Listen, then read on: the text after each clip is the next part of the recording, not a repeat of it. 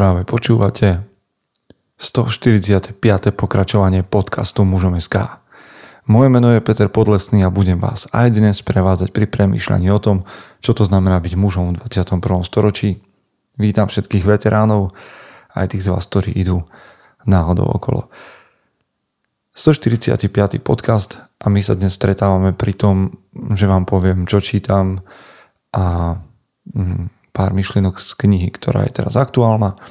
A verím, že to sú myšlienky, ktoré potom aj vás nejakým spôsobom nakopávajú k tomu premyšľať, lebo popravde, ak je mužom či už magazín, alebo podcast, alebo skupina, uzavretá skupina mužom niečo, čo iba sledujete bez nejakých mm, efektívnych výsledkov alebo niečo, čo by sa naozaj menilo, tak tu nestracajte svoj čas pretože je o mnoho, o mnoho, o mnoho viac vecí, ktoré by ste mohli robiť, učiť sa nemecky alebo mm, thajsky, po prípade tráviť čas so svojim synom, mm, synovcom alebo proste makať na tom, v čom ste dobrí. Ak ale podcast alebo náš magazín Mužom.sk alebo skup, uzavretá skupina Mužom.sk dávajú nejaký zmysel, lebo vás povzbudzujú, motivujú, nakopávajú, posúvajú v živote, tak ste to správne. No a uvidíme, o koľko poslucháčov som teraz prišiel.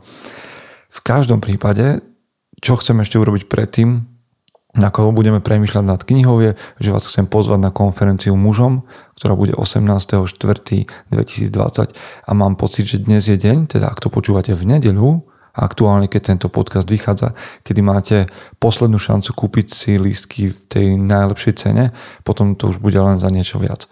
Ale aj za to niečo viac to stojí, pretože v pondelok, ak nás počúvate v pondelok, 13. som na ceste na jedno stretnutie so speakerom, ktorého si veľmi vážim. Je to veľmi významný človek, ktorý má za sebou silný príbeh a ideme ho presvedčiť o tom, že je dobré, aby hovoril na konferencii. A keď spočítam obnos tých um, prednášajúcich, ktorí tam budú, a nimi by ste videli sumu, ktorú zaplatíte za konferenciu, tak to sú miešne peniažky. Vážne, za to, čo tam bude, som absolútne presvedčený, že to stojí. Nie len to, ale že tam aj stretneme, uvidíme, podáme si ruky, budeme hovoriť o tom, ako sa stať lepšou verziou muža, ktorým ste. Ja verím dámy, že ak máte mužov, ktorý, ktorých by to zaujímalo, takže im túto konferenciu navrhnete. V každom prípade všetky informácie získate na www.muzeum.sk a tam sekcia konferencia a bude to tam pribúdať a pribúdať. Dobre, ďakujem vám všetkým za to, že nás podporujete aj tými našimi pozvaniami na kávu. Onedlho, myslím, že do nejakého týždňa alebo dvoch, nám do sekcie podporím pribudne nová vec, ktorú si tentokrát budete môcť stiahnuť a možno nás za ňu pozvať na kávu, ale v zásade ide o to, že sme prišli s takým slovenským textom. Všetko sa dozviete, ale je to niečo, čo by sa vynímalo v izbe vášho syna, možno v vašej izbe. No uvidíte, je to niečo, čo mňa osobne pozbudilo aj mnoho ďalších chlapov. Poviem už len, že zanedlho za týždeň alebo v priebehu nasledujúceho týždňa, to znamená po 12. januári, dostaneme ďalšiu várku magazínov mužom SK. Skúšam to s treťou stovkou a nikdy by som nepovedal, že ľudia budú mať taký veľký záujem a myslím si, že ten záujem presahuje ďaleko. Ešte to, čo, s čím sme prišli akurát, že ešte neviete, že tento magazín máme a že ho môžete mať aj vy.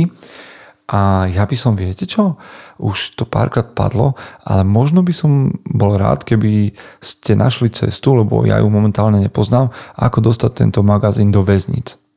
Do väznic pre väzňov, ktorí, ja neviem, pravdepodobne čítajú v nejakom čase, aspoň niektorí, v nejakom čase osobného voľna, alebo ja neviem. A možno, že by ich povzbudilo čítať články práve týmto smerom, alebo do nejakých centier, kde pracujú s problémovými mladými chalanmi a podobne. Takže ak máte nejaký takýto nápad, tak infozavinač muzom.sk okay? Dobre, dnes je teda pred nami kniha od speakera alebo od kouča kouča v oboch smeroch, pretože bol aj športovým trénerom a teraz je mentálnym koučom. Ja som sám bol na jeho prednáškach a som rád, že sa mi jeho kniha dostala do rúk, takže Máte sa na čo tešiť. Ideme do zvučky. Chce to znáť svoji cenu a ísť houževnate za svým. Ale musíš umieť snášať rány A ne si stěžovat, že nejsi tam, kde jsi chtěl a ukazovat na toho nebo na toho, že to zaviděli. Pôjdeš do boja som. Ak dokážeš sniť, nedať však sním vlád. Práci, taše činy v životě se odrazí ve věčnosti. Kde je vôľa, tam je cesta. Istý druh krásy. Zaslužte si své štíty! Pred nejakým časom som sa dostal v Košiciach na prednášku pána Mariana Jelinka. Predtým som o ňom tušil, vedel, pretože som si jednu jeho prednášku vypočul, moji kolegovia práve na tejto prednáške sedeli a ja som o nej počul veľa dobrého, tak som sa rozhodol, že na ďalšiu jeho prednášku pôjdem aj osobne.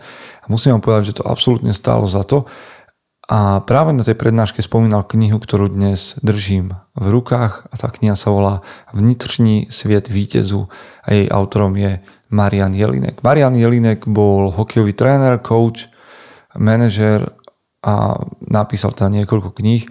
30 rokov pracoval ako, teda v oblasti športovej psychológie a mentálny, mentálneho coachingu a jedným z jeho zverencov bol napríklad Jager sám teda ako tréner získal hokejový úspech eh, na majstrovstvách sveta v 2005, dvakrát titul zo Spartou Praho a tak ďalej.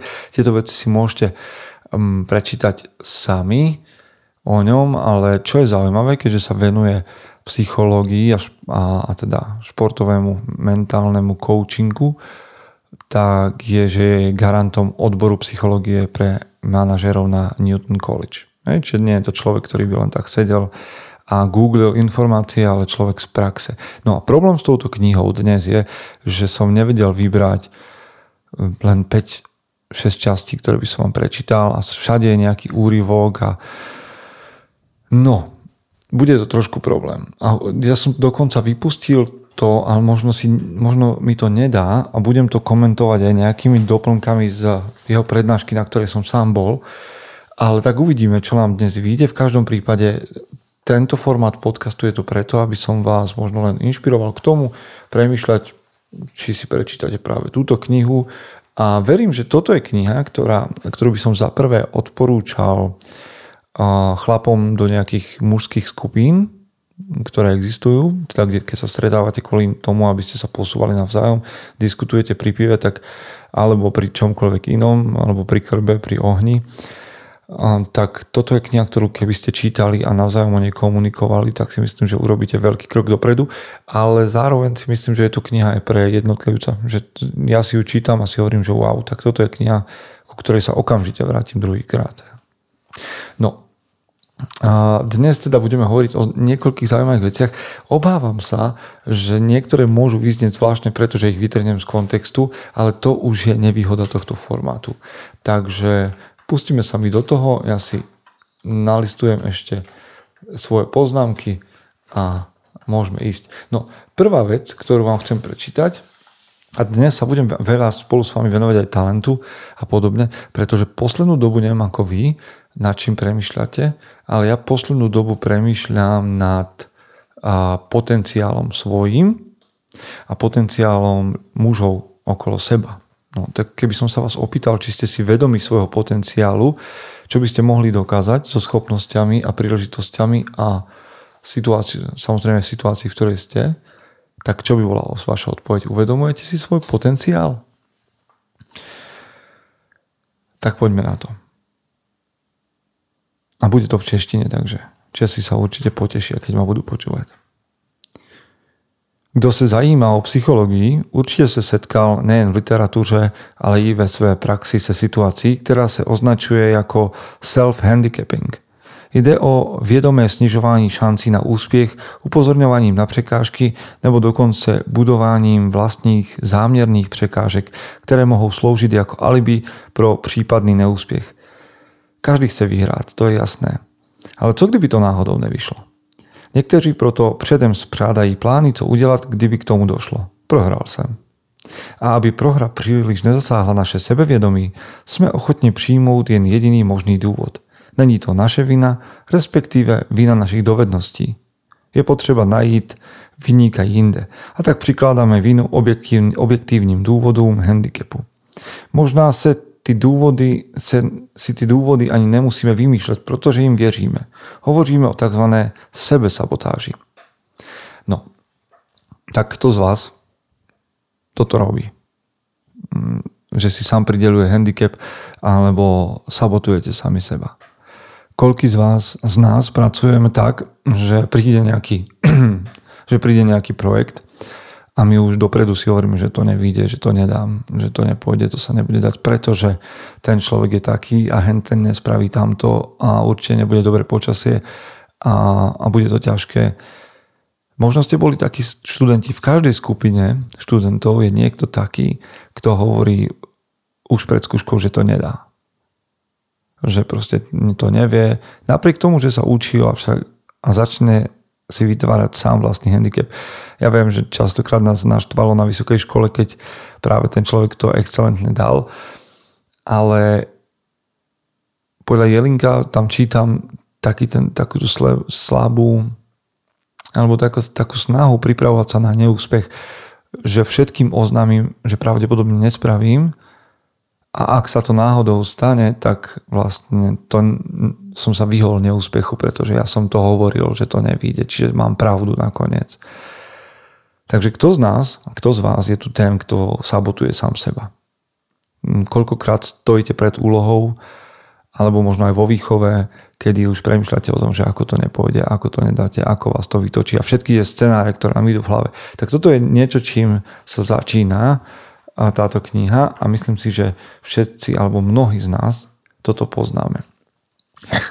Idem, idem k trošku niečomu inému a to je práve o tom, alebo pokračovanie to, ako môžeme mať nastavenú myseľ. A mne sa veľmi páčilo to, čo uh, Jelinek tvrdí a ďalej s tým pracuje a tá kapitola sa volá, že evoluční a entropické nastavenie mysli. No, tak neviem zatiaľ, čo je entropické, ale dozvieme sa. V obecnej rovine Dveková rozlišuje dva základní druhy nastavení mysli, a to fixní a rústové. Autorka skúmala, jak títo dva typy myšlení ovlivňujú výkonnosť olympijských atletů, špičkových hudebníků i biznis, biznismenů. Ve své klíčové knize Nastavení mysli Nová psychologie úspěchu aneb Naučte se využiť svůj potenciál naprosto jednoznačne a nekompromisne uvádí, že s rústovým myšlením dosáhneme vyššího výkonu prakticky ve všem. No, to trošku preskočíme text, ale teda aké je vaše myslenie? Je fixné alebo rastové? Já jsem se prací Dvekové nechal inspirovat a dovolil jsem si její teorii rozšířit. Z mého pohledu je fixní nastavení mysli charakteristické pro jedince s entropickým vnitřním prostředím, které vede ke stagnaci, někdy až k poklesu výkonnosti. Tak za chvíľku si povieme, čo je to entropické vnútorné nastavenie. Ale teda fixné nastavenie mysle je to, ktoré stagnuje, a klesá výkon a potom naopak růstové nastavení je charakteristické pro sportovce s evolučním vnitřním prostředím a to vede k neustálému zlepšování výkonnosti. No a tu som ešte videl práve tu aha, tak. Lidé s entropickým, entropickým vnitřním prostředím mají převažující sklony zabývat se ve své mysli s věcmi, ktoré nemají pod kontrolou, ktoré nemohou ovlivniť, čím strácají čas a energii v oblasti, ve které se nemohou zlepšiť. To je, to je pro další vývoj jedince bez efektu nebo do, dokonce s, efektívnym, negat, s efektem negatívnym, záporným. No, ja viem, že toto sú možno také veci, ktoré sa zdajú jednoduché, ale znova otázka pre vás chlapi, kde sa nachádzate štandardne v dni a vo svojej mysli ste ľudia, ktorí teda premyšľajú nad vecami, ktoré sa nedajú ovplyvniť, to ako reagoval kolega, ako je, aké je počasie zlé, ako vám nenaštartovalo auto dnes. To sú veci, ktoré sú v minulosti a už ich neovplyvníte a aj tak nad nimi zvykneme tráviť veľa času vo svojich myšlienkach a nemôžeme ich zlepšiť a dokonca tieto veci nezlepšujú ani nás. Hej, častokrát, keď som vytočený a ostávam v tej vytočenosti ďalší pol deň, aby som všetkým porozprával tú príhodu s idiotom na um, kryžovatke, nič, nič sa neudeje. Nič sa neudeje. No, tak kde sa nachádzate vy? Aj o tom je táto kniha, o premýšľaní. No, poďme si vypočuť príbeh, lebo príbehov, športových príbehov, ale aj iných je táto kniha plná. Talent nebo evoluční nastavení. O Michaelu Jordanovi, fenomenálním basketbalistovi, se psalo, že, nebýt, že nebyl talentem od přírody, ale že byl snad nejpilnějším sportovcem v dějinách sportu. Dokonce byl tak netalentovaný, že byl vyřazen ze středoškolského reprezentačního týmu jako neperspektivní. Univerzita, za kterou chtěl hrát, University of North Carolina, ho do týmu nevzala. Nevzali si ho ani první dva týmy NBA, které si ho mohli vybrat. A dnes je považován za jednoho z nejlepších basketbalistů všech dob. Jak je to možné? Co se stalo? A ja sa pýtam, že čo si hovoria manažeri tých NBA klubov, ktoré ho nevzali. Odpověď můžeme nalézt v Michaelově vnitřním nastavení. Mnohé knihy, které o něm byly napsány, se zmiňují o tom, že když Michaela vyřadili ze školního reprezentačního týmu, byl zklamaný a zdrcený. Přesto šel druhý den v 6 ráno ještě před vyučováním trénovat. Neustále pracoval na svých třech slabinách, na obranné hře, na práci s míčem a na střelbě. Tréneri zaskočila jeho ochota trénovať a pracovať na sobě víc než kdokoliv jiný. Traduje se, že když jeho tým jednou prohrál poslední zápas sezony a byl vyřazen z dalších bojů, Jordan přesto šel a celé hodiny trénoval střelbu na koš. Jeho posedlosť tréninkem byla poviestná. No a to je to, čo podľa mňa odlišuje ľudí tých priemerných od tých nadpriemerných, že, nie je tam také nemožné to dosiahnuť a v Michaelovom v Jordanovom prípade vidíte, že talent nie je všetko. A že napriek tomu, že mnohí ho považovali za netalentovaného, tak jeho nastavenie mysle bolo o progrese. O tom, že sa chce dostať ďalej a že duševná odolnosť, húževnatosť a odvaha sú viac ako to, čo nemáte. Alebo čo možno máte. Hej, čiže veriť v to, čo mám a pracovať na tom je viac ako premýšľať nad tým, čo nemám. O talente, keď hovoríme, pretože e- evolučné nastavenie, to, mi, to, hej, akože, hej, to nastavenie toho napredovania je viac ako talent. Mm, a my, ja mám niekedy pocit, že my keď vidíme niekoho, kto je veľmi šikovný, v našom obore, tak máme tendenciu povedať, že aha, tak toto je, to je talent. To, má, to proste sa nenaučíš, to, to je dar od Boha alebo od prírody. Ale týmto tvrdením som presvedčený, že týmto tvrdením si absolútne drvivá väčšina vytvára alibi na to, aby s takýmto človekom nemuseli sa porovnávať, súťažiť, aby ich ego neohrozoval výkon toho človeka, ktorého popisujú. Zbavujeme sa tak zodpovednosti za to pracovať na sebe, pretože povieme, a tak tento človek má dar z hora a proste to je talent, tak jeho nikto nedobehne, jeho nemôžem, nemám šancu a nemám ani povinnosť dobehnúť, pretože ja talent nemám a on áno. Nemyslím si, že to je tak. Nemyslím si, že talent je, je niečo také, čo by mm, čo by limitovalo kohokoľvek. A poviem vám prečo a ako o tom píše Marian Jelinek. Chamblis ve své studii konstatuje, konstatuje, vynikající výkon vzniká skutečne souběhem desítek drobných dovedností či činností, naučených nebo náhodne vytvořených, pečlivě vydrilovaných do podoby zvyku a propojených do syntetického celku. Na žádné z těchto činností není nic mimořádného nebo nadprirozeného pouze skutečnosť, že sa provádejí konzistentne, správne a všechny najednou vede k výjimečnosti. Čítal som v tej, práve v tejto knihe, že talent pre mnohých trénerov nie je nič výnimočné, pretože talentovaných ľudí stretávajú množstvo, alebo stretli za svoju kariéru množstvo. Čo sa naozaj počíta, je schopnosť byť konzistentný vo výkone a pracovať a napredovať a neustávať. No a tí, ktorí a napredovali, tých spájalo toto.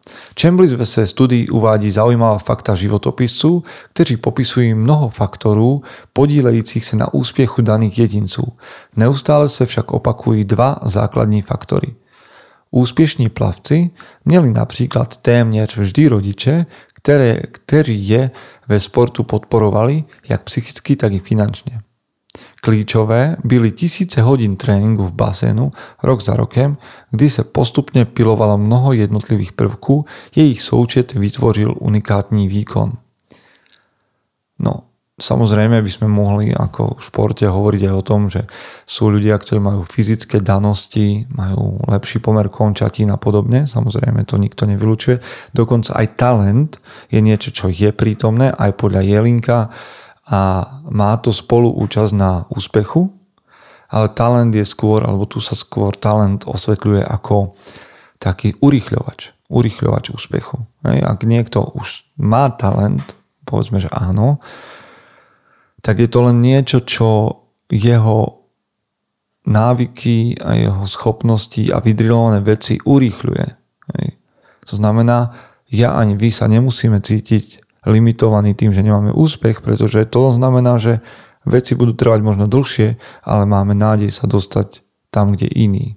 Znova hovorím, len samozrejme tam, kde je limit fyzický. Hej, ak máš 1,10 m, tak nikdy nebudeš mať výskok ako chlap, ktorý má 2,10 Hej, to zase akože sa držme pri zemi. A páči sa mi to na tejto knihe, že sa pri zemi drží, pretože nie je žiadna taká, že lacno motivačná, alebo neviem, hovorí tu, to aj hovorím, niektoré veci sú vytrhnuté z kontextu, pretože čítam len pár riadkov, ale táto kniha hovorí naozaj v globále o húževnacosti, sile, vytrvalosti, tvrdej práci, talente a podobne a dá sa veľmi ľahko pretaviť do reality. Poďme sa pozrieť, jak vníma talent Nietzsche. Nabáda nás, abychom vynikající jedince brali především jako obratné řemeslníky. Nemluvte o nadání, o vrozeném talentu. Ve všech oblastech lze uvést řadu veľkých mužů, kteří byli nadání málo, avšak nabili velikosti, stali, si, stali se génií, jak se říká. Všichni měli onu zdatnou řemeslnou vážnost, která se nejprve učí vytvářet dokonalé části, než se odváží udělat velký celek. Dopřáli si k tomu čas, protože je víc těšilo dobře utvářet maličkosti a věci vedlejší než efekt oslnivého celku. A toto je zaujímavá, zaujímavý fakt, ktorý hovorí Nietzsche. Máte vy radosť z toho, čo robíte? Alebo sa upínate na výsledok? Lebo tam je rozdiel podľa ničeho. Um, rádi hráte futbal alebo rádi vyhrávate zápasy. Lebo to je rozdiel. Úspešní sú tí, ktorí radi hrajú futbal. Nie tí, ktorí radi vyhrávajú zápasy. Na prvom mieste, myslím. Ak ste človek, ktorý má rád tú výhru a ten futbal ho štve, ak výhra nie je, tak nikdy nebude taký úspešný ako ten, ktorý miluje hrať futbal a toho smeruje k výhram.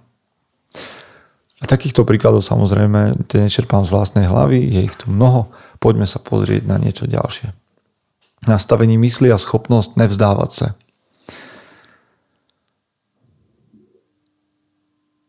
Exupéry v Citadele opakovaně mluví o milovaném nepříteli.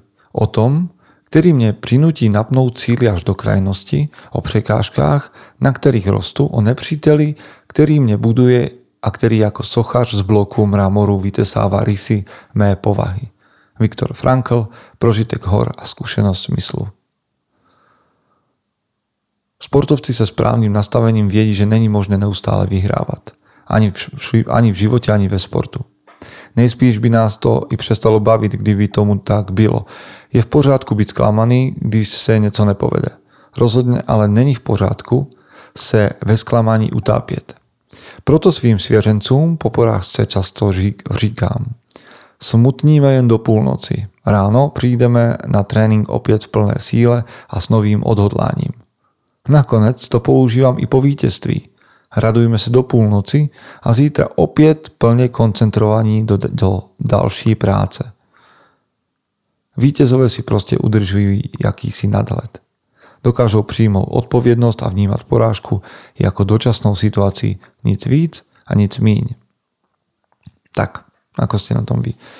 Dokážete sa tešiť a na druhý deň stať a pracovať ako keby ste dnes vyťazili, teda ako keby tá výhra bola už desi v minulosti, alebo ste ľudia, ktorí žijú v minulosti a v tej výhre, alebo, alebo v prehre. Utápate sa v žiali z toho, že to nevyšlo.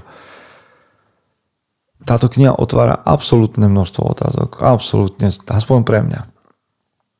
Poďme ešte trošku ďalej. A páčia sa mi aj také vzorce, ktoré tu sú. Skutečný víťaz proste chápe, že mnohem dôležitejší než to, co už umí, je to, co sa ešte môže naučiť a co ho môže ešte posúvať dál. Skočme trošku.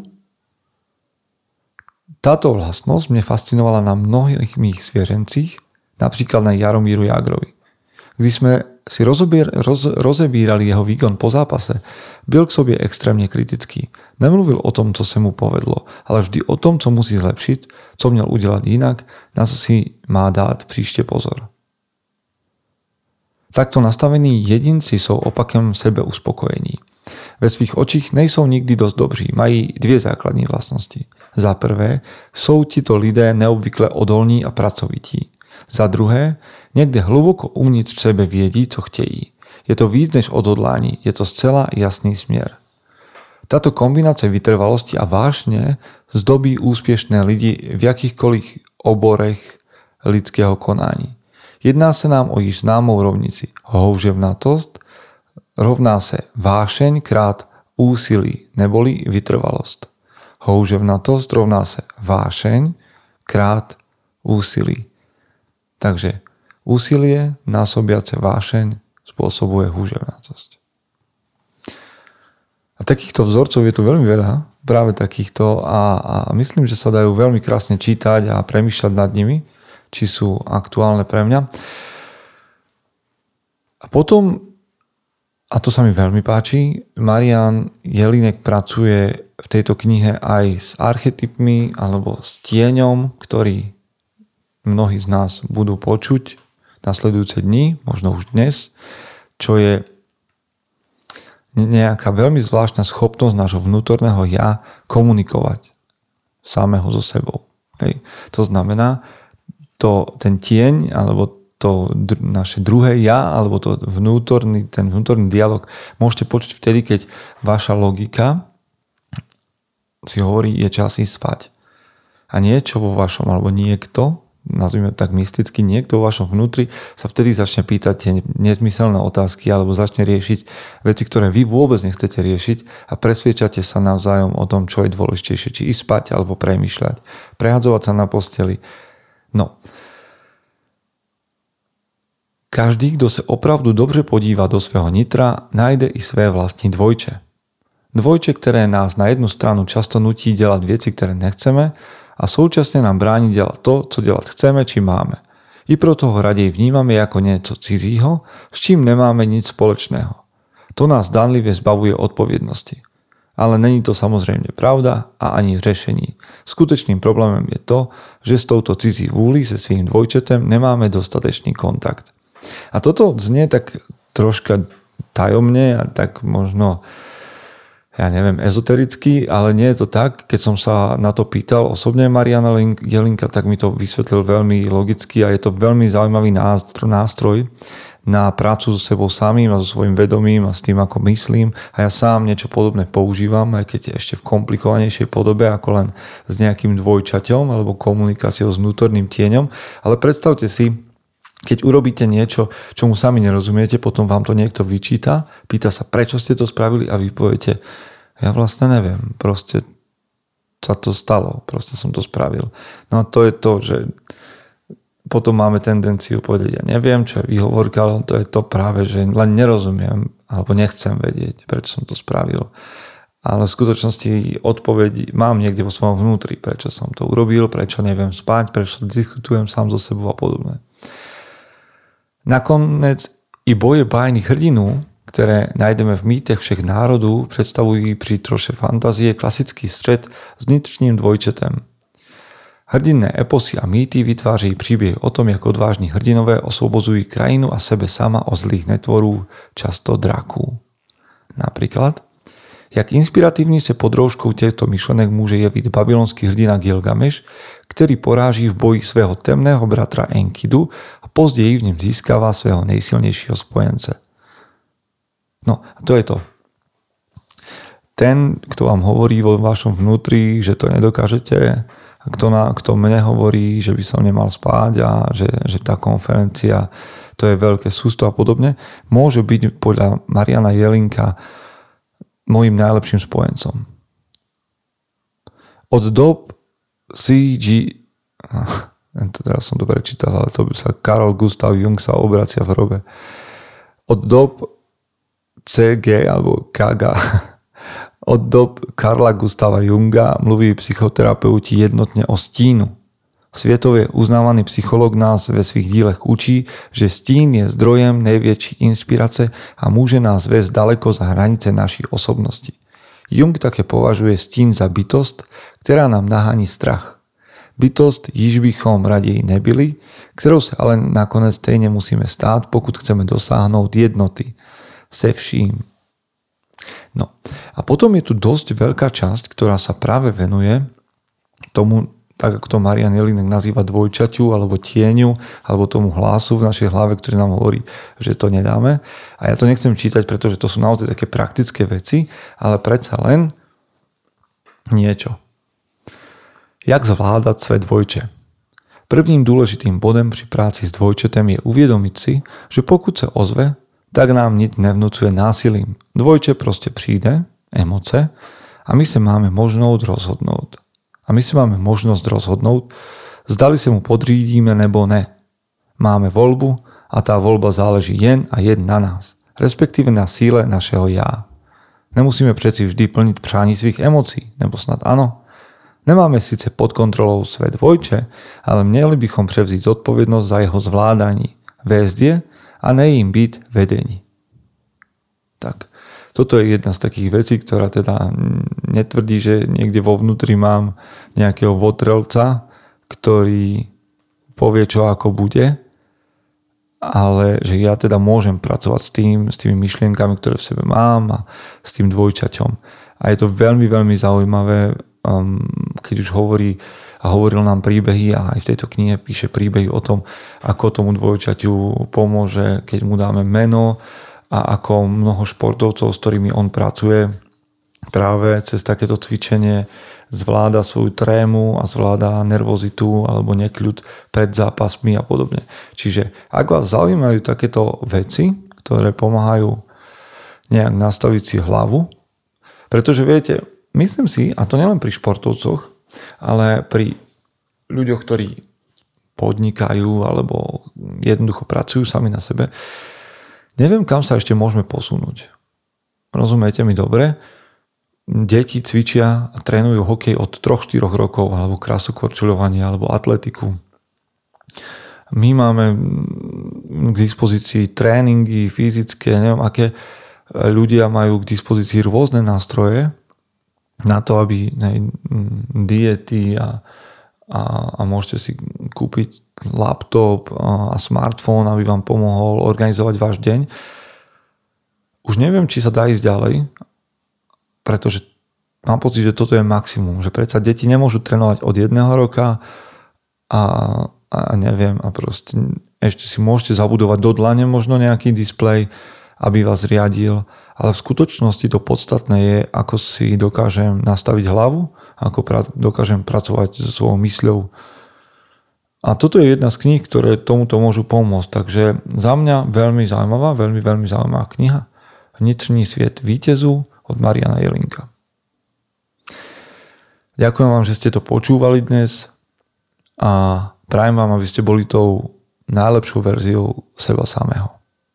Chce to znát svoji cenu a jít houževnatě za svým. ale musíš umět snášet rány. A ne si stěžovat, že nejsi tam, kde jsi chtěl a ukazovat na toho nebo na toho, že to zaviděli. Pôjdeš do boja som. Ak dokážeš sniť, nedať však sním vlád. Práci taše činy v životě se odrazí ve věčnosti. Kde je vôľa, tam je cesta. Istý raz. Zaslužte si své štíty!